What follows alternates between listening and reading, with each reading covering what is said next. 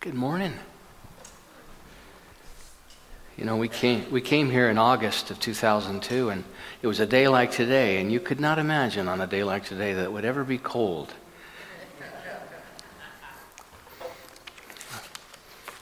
Either speaks to naivety or inability to imagine, I guess. I don't know. But welcome. All righty.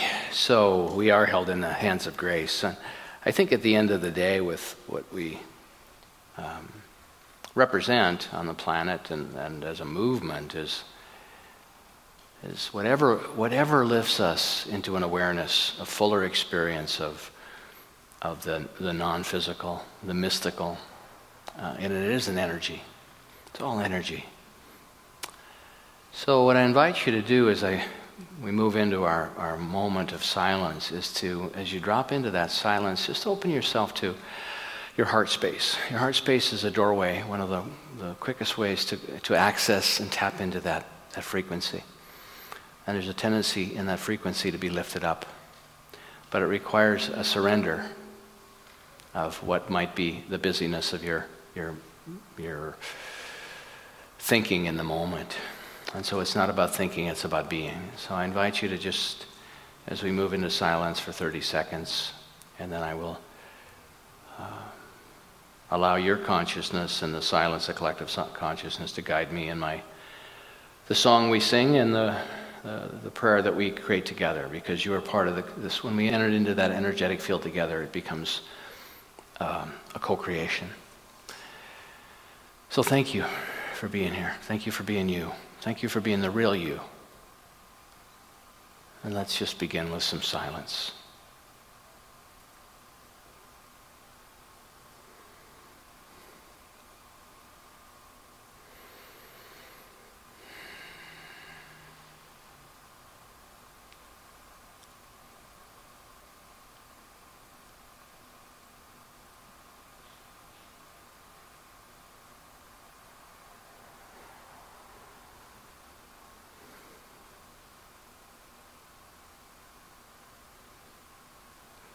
In this very room, there's quite enough love for all the world.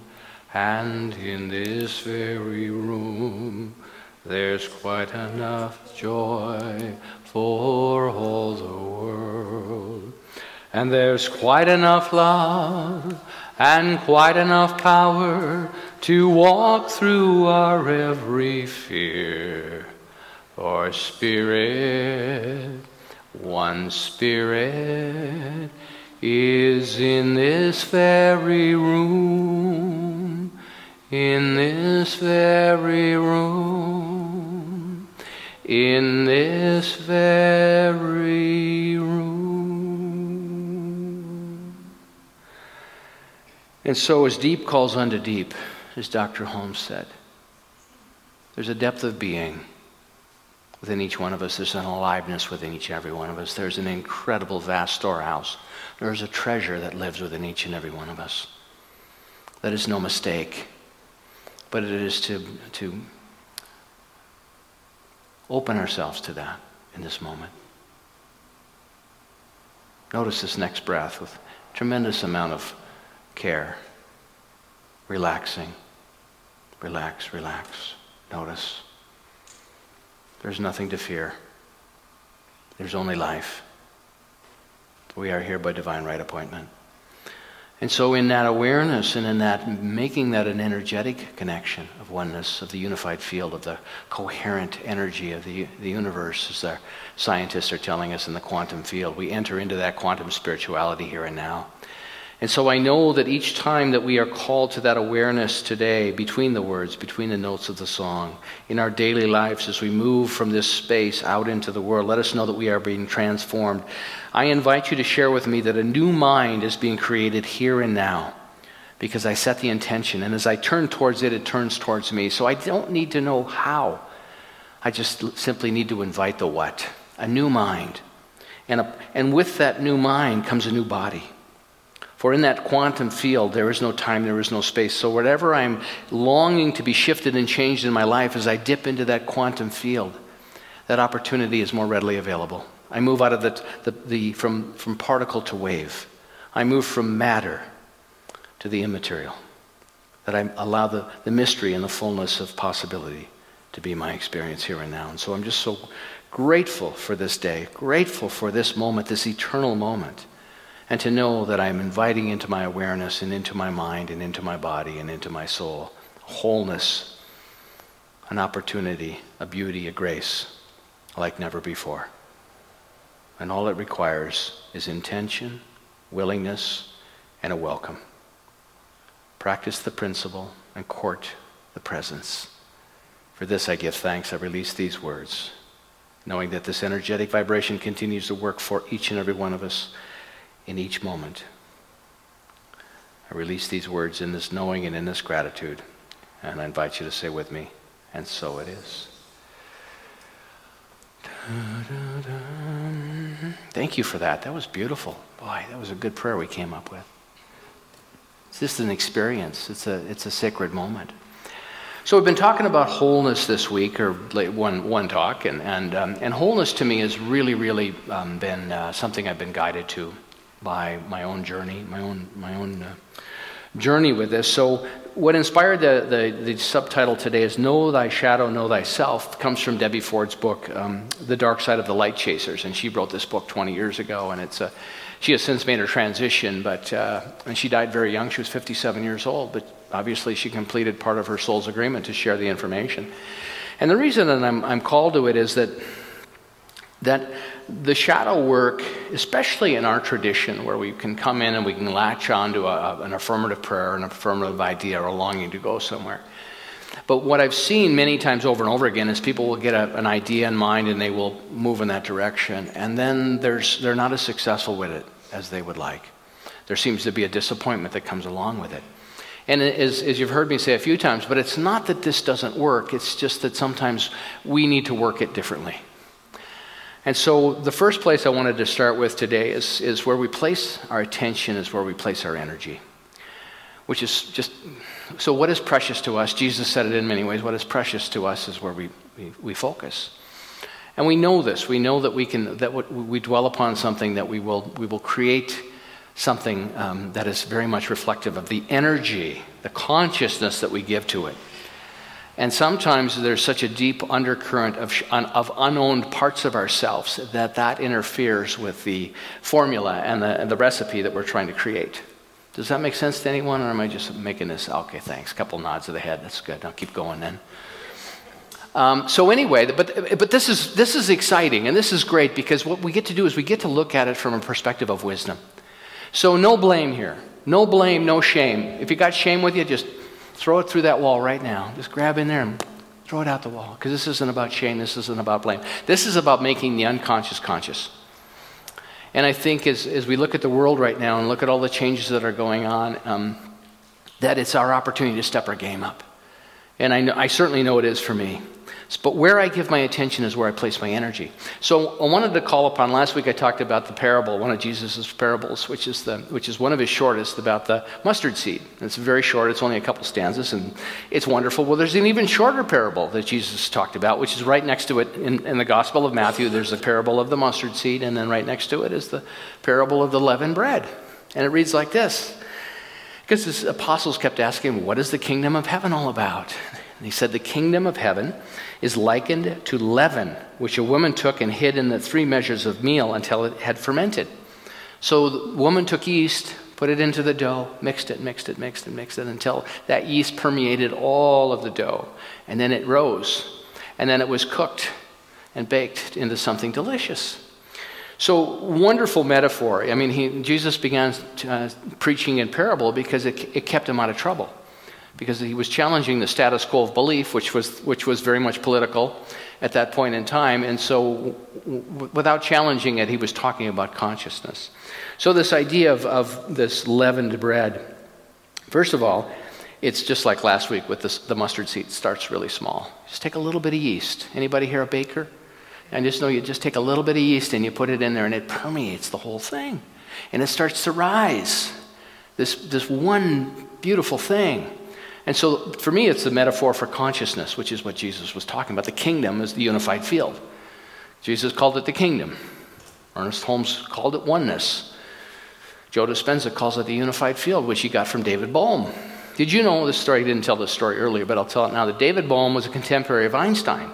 And Einstein didn't necessarily buy into David Bohm's theory that, and he was one of the originators that when that the experiment is influenced by the person observing. Bohm said, you know, that whatever your, the, the, consciousness you bring to the experiment influences the results of the experiment. And Einstein couldn't wrap his head around that. So a friend of theirs, was, they, Einstein was um, um, at Princeton. He was a professor at Princeton University. And he invited David Bohm to a, a um, reception. And so he brought, Einstein was invited with all the students, and David Bohm was invited with all the students. And the two, the two groups showed up, and one group stayed at one end of the room, and the other stayed at the other end of the room the whole time. Because they realized they had nothing to talk about because they disagreed theoretically. And I thought, what is an interesting story to hear, isn't it? But David Bohm was the one that said our observation of it and the quantum, the quantum uh, mechanics of it and the quantum physics would, would prove that to be true. But it was a little bit too far down the road for Einstein. And yet, Einstein was the on ramp for David Bohm in many ways. But our, where we place our energy is where we place our attention, is where we place our energy. So, this idea of the unleavened bread, it has small beginnings and it increases. Interestingly enough, it starts from within. It's not an exterior um, uh, influence, it comes from within. It is comprehensive, it fills all of it so that all of a sudden the whole thing rises. And it is, it does it slowly, it does it secretly, and it does it silently. So, such a great example of consciousness, of what's possible. So, the question for you and I is where, what are we putting into that, the, the, the, the fabric or the texture of our own consciousness that is either rising it or not rising it, that is either creating something beautiful or not? Because we're always choosing. We're always choosing in this. So the next slide I have is a, a picture of uh, four mice that got together to cast a shadow to, uh, to uh, create something that would help uh, give a different idea. It's just a little take on shadow. So, as we had the golden shadow, the next piece I wanted to talk to you about is the golden shadow, which comes from the golden Buddha story. In 1957, there were a group of Buddhist monks that were transporting a, a very precious clay statue. And um, what they found as they started to move it was it was cracking. And so they stopped to try and figure out what they could do because they felt like the thing was probably going to fall apart if they moved it much more. But one evening, one of the monks went out with a flashlight and was shining his light into the crack that had appeared on the clay statue. And as he shone his light in there, something reflected back to him. And he got curious and they carved away a bit more of the crack and looked inside and realized that what had happened was that when the Chinese were invading uh, Tibet, the monks got together and they covered this beautiful golden statue with clay to protect it and keep it from being taken away. And so, and all the monks that had participated in that covering of clay had all been killed but during the invasion. And it's a wonderful metaphor. It actually comes from Debbie Ford's book, The Dark Side of the Light Chasers. She talks about how we all have, last week I talked about primary self, we all have a mask that we wear, that we present to the world. We all do it, we, and, and it's part of just who we are. The outer shell is, is the face that we show to the world. Sometimes it can be, it can be toughness. So if your persona is toughness, it's the way to be in the world. There's a, but there's an unowned part of that for many people. So toughness can hide sensitivity. And this was a great teacher for me. My dad, number one thing with my dad was you've got to be tough. So, you know, here, here I am, this overly sensitive young boy with, you know, I cry at the drop of a hat. And, and uh, that was always not su- supported. That was always a sign that he would put him into a panic. So, but toughness was that hiding that sensitivity. Humor can cover up sadness. People who know it all. If anybody know anybody that knows it all? It can cover up their, cover up their perceived stupidity. Arrogance can cover up insecurity. So those are the two parts of the, the, the spectrum. And when one piece is unowned or one piece is not celebrated, because what happens is if we don't, all of it has to go with us. So it's not as if we, we um, it's just having the wisdom to realize, okay, that's part of me. Talked about it last week as well, but it's so important because if we just latch onto one idea or one primary self and the other parts are disowned, what it does is it limits the treasure that lies in the cracks of all of us. There's a treasure that is alive within all of us. They are gifts within all of us. And once we make peace with the totality of ourselves and can move in wholeness, and it's, oh, that's me too. So I look at the world, and one of my great teachers right now is Donald Trump. Has anyone uh, taken a look at Donald Trump lately? You know, one of the world leaders, just yesterday, they had the G20, and he said, the world has never been so, so separate right now.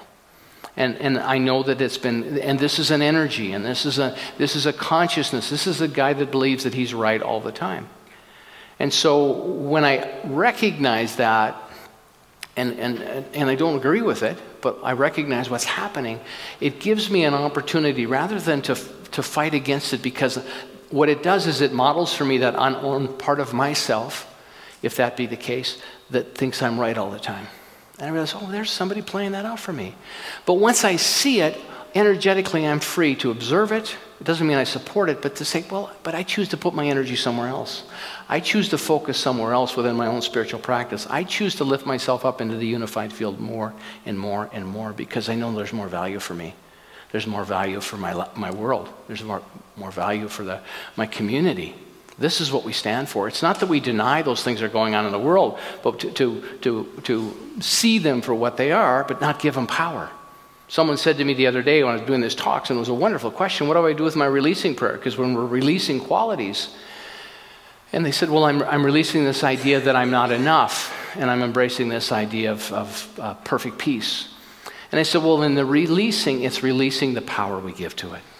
It doesn't mean we forget about it. It doesn't mean it, it goes away. It's just we don't give it power anymore. But when it's unowned, it triggers us. And then we start pointing fingers and we blame and we shame because it's just the way we respond to those things. So there's a wholeness that's available to us if we have the wisdom to see it. So someone, we, we get angry. Something in that person is part of the unknown capacity that I have within me that I haven't made peace with. That's why some, there's some wonderful, wise people in the world. The Dalai Lama for the most part, from what I've seen, doesn't get triggered. I've heard a story where he said, You know, I almost forgot myself one day and I almost started hating the Chinese. And a lot of us could say, you know, but here's, here's a man that understands projection. Here's a, a man that understands how life can work or not. In fact, Sogyal Rinpoche wrote, The ego is our false self, an ignorantly assumed identity. So, ego then is the absence of true knowledge of who we really are, together with its result, a doomed clutching on at all costs to a cobbled together and makeshift image of ourselves. An inevitably chameleon charlatan self that keeps changing and has to to keep alive the fiction of its existence. The ego is part of us. We need it. We don't need to kill it. We just need to understand it and work with it more effectively. And the, the Buddhists have known this. This was from the, the uh, Tibetan book of uh, the dying from Sogyal Rinpoche. So the, the golden Buddha really represents the cracks in the mask and the treasure that's behind it, because the treasure is what we need. We need all of it. And part of that unowned shadow also limits our capacity to share our gifts. And when we understand that, we can be about the business of creating and being in co creation more beautifully. And so the last piece so, first is the, the kneading of the bread. Where we place our attention is where we place our energy what we are putting into this, the, the, the, texture of our and the, and the qualities of our consciousness, the golden shadow to understand that there's a, there's a gift that lies within each and every one of us. So it's not just about the unknown stuff, it's about the treasures that lie there as well that need to be uncovered and the mask that we, that, that primary self that can limit that. And the third piece is what are we broadcasting? What are we broadcasting? There's a wonderful slide. Crystal, if you can go back to this slide, I want to share with Brene Brown. Brene Brown wrote The irony is that we disown our difficult stories to appear more whole and more acceptable. But our wholeness, even our wholeheartedness, actually depends on the integration of all of our experiences, including the falls. And it's to celebrate it. It's not as if we're, we're, we're fooling anyone. That's how we learn, that's how we grow. That's how we build the resiliency and the spiritual maturity to continue to be on this planet.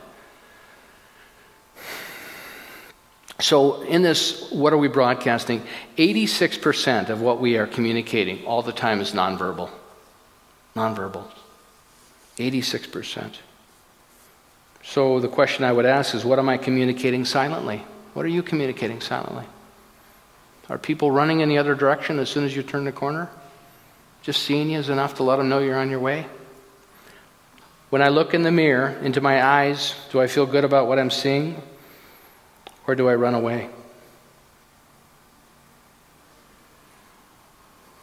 But it's understanding and having that capacity to realize we're all, we are all these treasures.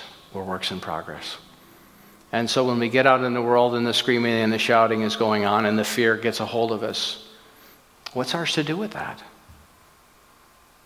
What's ours to do with that? And we either learn from it and grow from it and help us inform our next choices, or we continue to fulfill it, to fulfill the legacy. You know, when I was a young boy, my father gave me a lot of messages that, that I don't, I didn't fulfill. So in many ways, that could feel like betrayal, but I, I refuse to live my life that way. So in, in um, Debbie Ford's book, The Dark Side of the Light Chaser, she writes about a, a man that came to one of her seminars. His name was Stephen. And Stephen was a successful entrepreneur. He'd been meditating for eight years. And he came up to her at a break and he pulled her aside and he said, I need to let you know there's a guy over there. I'll point over here too. Guy over there that um, I can't stand because he's a wimp. And she said, Well, she didn't say anything. She just looked. Now, this, he'd never met this man. Just looking at him, he knew he was a wimp. Ever done that? Yeah. So, anyway, wimp got triggered in Stephen. So she said, Where does wimp show up in your experience, Stephen? And he thought for a minute and he said, You know, when I was a kid, my dad took me to a fair and they had ponies there. I was five years old. And he wanted me to go on the pony ride. And I was scared of the ponies. I didn't want to go on those ponies. So my dad pulled me aside and he stood me in front of him and said, What kind of man are you? You're acting like a little wimp here. You're disgracing the entire family.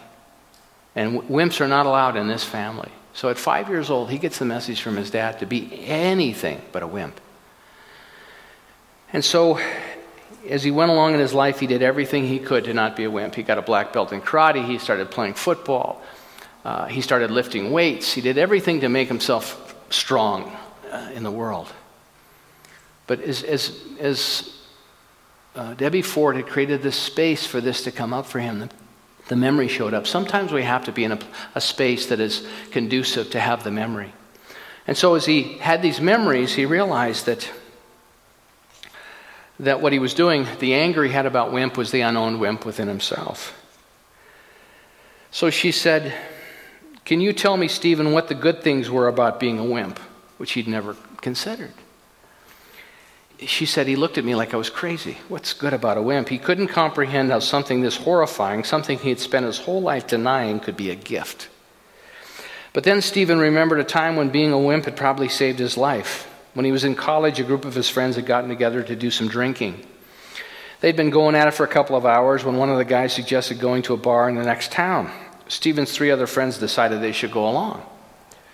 Stephen was scared to drive drunk or to be in the car with anyone who was drinking and driving. So he told his buddies he had a date and he couldn't miss it because he was going to get laid. well, you're going to make up a story. That's probably a good one, huh? He didn't want to tell them he was scared to go. He didn't want to be a wimp. Two hours later, his friends drove off the road. One of Stephen's closest friends was killed, and the rest ended up in the hospital, seriously injured. Stephen couldn't believe what he was remembering. He had blocked this painful incident from his mind. At the time of the accident, he figured it was just luck that he had skipped out that night. I asked him if there were other times when being a wimp had kept him out of trouble, and he could see how this trait had made him a, cautious man, had kept him out of fights, and had probably saved him from all kinds of trouble. We talked about many past incidents before I asked Stephen how he felt about being a wimp now. His face lit up. He had embraced it. He could see now that this aspect of himself had been valuable many times. Stephen could now be proud of it. The shame and the pain disappeared. So just bringing these awarenesses into, into the light. Dr. Holmes says when you have an issue, and he wasn't the only one, I mean, this is what psychotherapy is, but we're not psychologists here or psychotherapists. But bringing it into awareness and having someone witness it without charge without adding onto it, but just simply having the grace and the space to realize, wow, look at that. because that's part of the journey. But why don't we do that more? Why do we run around pretending with one, one face in the world, one mask on, without bringing the other stuff along?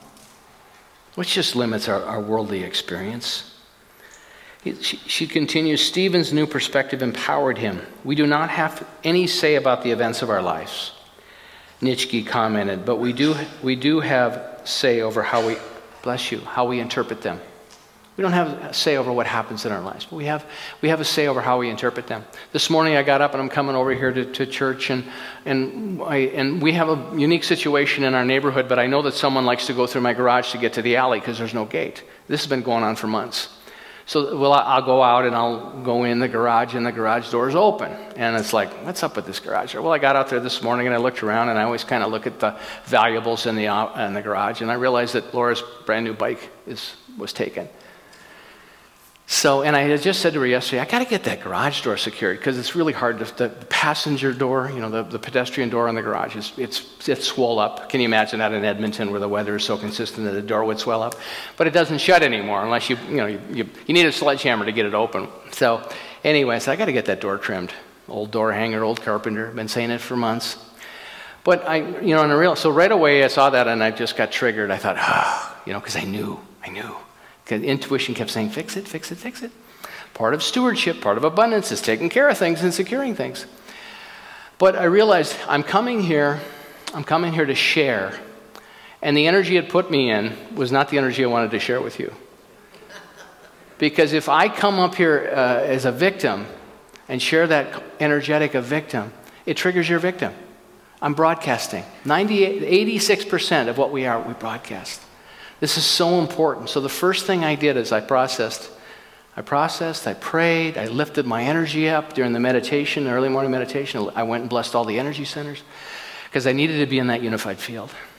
And I needed to look at it from the perspective of wisdom because I could look at it as you dummy, you're stupid, you're careless, you're reckless, you're not a good steward. How can you have any, all that stuff that I got as a kid?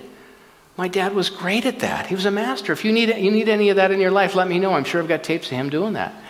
But I realized that no, this is not what I'm going to do because there's no benefit in that right now. What I'm going to do is when I get home this afternoon, I'm going to secure that door. but now I get it. And whoever needed that bike, I'm sure they're rolling around somewhere nicely, that they needed it more than obviously Laura did. But all that stuff, but so I share this with you not because I'm proud of it, but this is stuff happens. And I don't control someone, you know, someone's been using my garage for a shortcut for years. I go in the middle of the winter, I'm like, I shut that door when I went in last night. But, you know, that side door, it's easier to go through there than, than have to walk around the block or right in the middle of the block. So this time somebody decided to take a little transportation with them. But the point being is, so I don't control that person's behavior, but I can control my response to it and how I manage it and be a better steward. And, I, I, and it's a small thing. You know, it's a, it's a first world problem, you know, to even have the opportunity to own a bike and have a home and live in a house and all that, you know, all those pieces. So I, am not pleased with it. I'll get pleased eventually, but I'm going to learn from it and I'm going to behave differently. And that's what Nietzsche was talking about. But to make a whole novel out of it and then live my life in paranoia and fear and call a security company and get cameras put in and all this stuff. And then one day I don't turn the cameras on, I don't set the alarm, and you know, all that stuff. You know how that works. I mean, I can go there. But I just, right now, what I know is I can secure the door and I can be a better steward. So, this whole idea around energetically who we are, because I didn't want to come and share victim with you today. That's how, that's how I know how finely tuned you are and I am. What I want to share is the song that these people sing that Robbie Williams song at the beginning I love my life. You know, Joe Dispenza said, Do not get up out of your prayer chair until you embody I love my life. Because a, a number of good things can happen when we're in that consciousness of being I love my life. I am powerful. I am beautiful. I am wonderful. I am free. Science of Mind textbook. We, are, we have learned enough from suffering and struggle. We are here to live in freedom. That's just one voice. We are, that's one text. But I agree with that. The teacher Jesus, the kingdom of heaven is upon the earth, that we do not perceive it. It is the unified field he understood. Next week, I'm going to share, I don't have time this week, I'm going to share the Buddha's uh, mustard seed story. But it's beautiful. And we know that more likely than not that Jesus was influenced by the Buddha in his teachings. He had some years he disappeared. The Buddha was 500 years before Jesus. And so that consciousness got laid down and he brought it in a new way. So it's a beautiful opportunity for us to look at what we are, what we are kneading into the, the, the fabric of our consciousness every day. And if it's joy and it's love, anything unlike that will, sh- will rear its ugly head. And then we get to look at it because that's the crack. But to, to, to clean that golden presence that we are allows the fullness of who we are to be expressed. That's transformation. And then we're transmitting that. And that's a beautiful thing. You know, we got eternity to figure this out, but not one thought and one second to waste. So it's a beautiful life, and I love my life. I love the opportunity. I feel so grateful to be here. I watched my dad, 11 kids. It was a whole different experience for him to have the freedom to do this, to bask in this wisdom and this intelligence, and to live a life that allows us to all embody greater and greater wholeness. It's a beautiful thing. So, what are you broadcasting? We got it up there. Next slide. Who you are speaks so loudly I can't hear a thing you're saying was Ralph Waldo Emerson. We're not fooling anybody.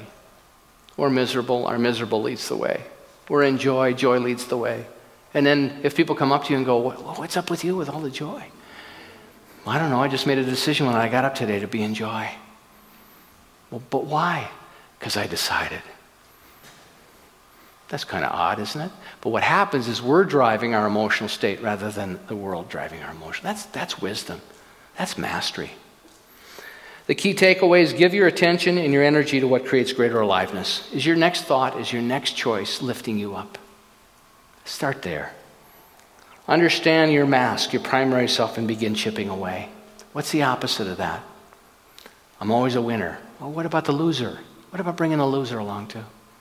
because it wants to go on the ride too. It's part of who we are.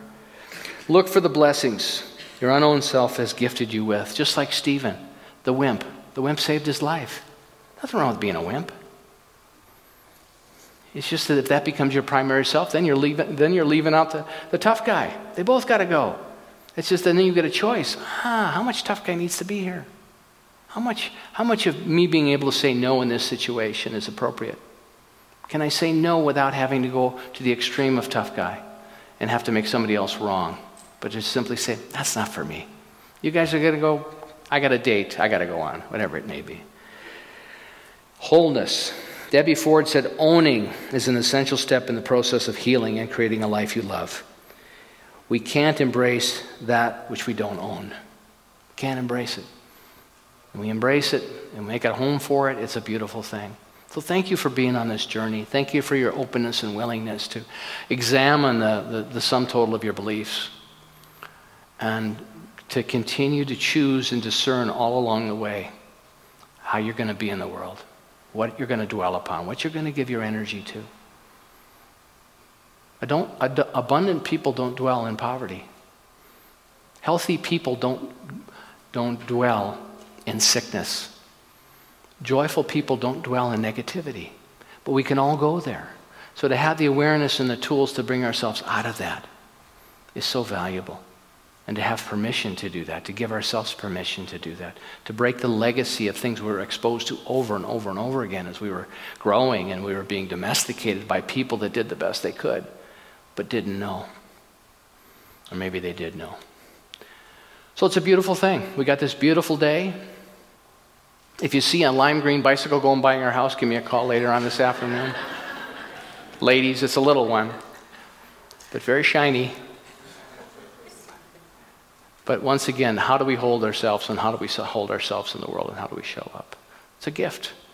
It doesn't matter what's gone before. What matters is what's happening right now, what's alive in you right now, what's alive in me right now, and where I take that. And am I a blessing? Am I part of the, part of the solution or am I continue to be part of the problem? That's our opportunity. That's our joy. And so it is. Blessings. Love you all.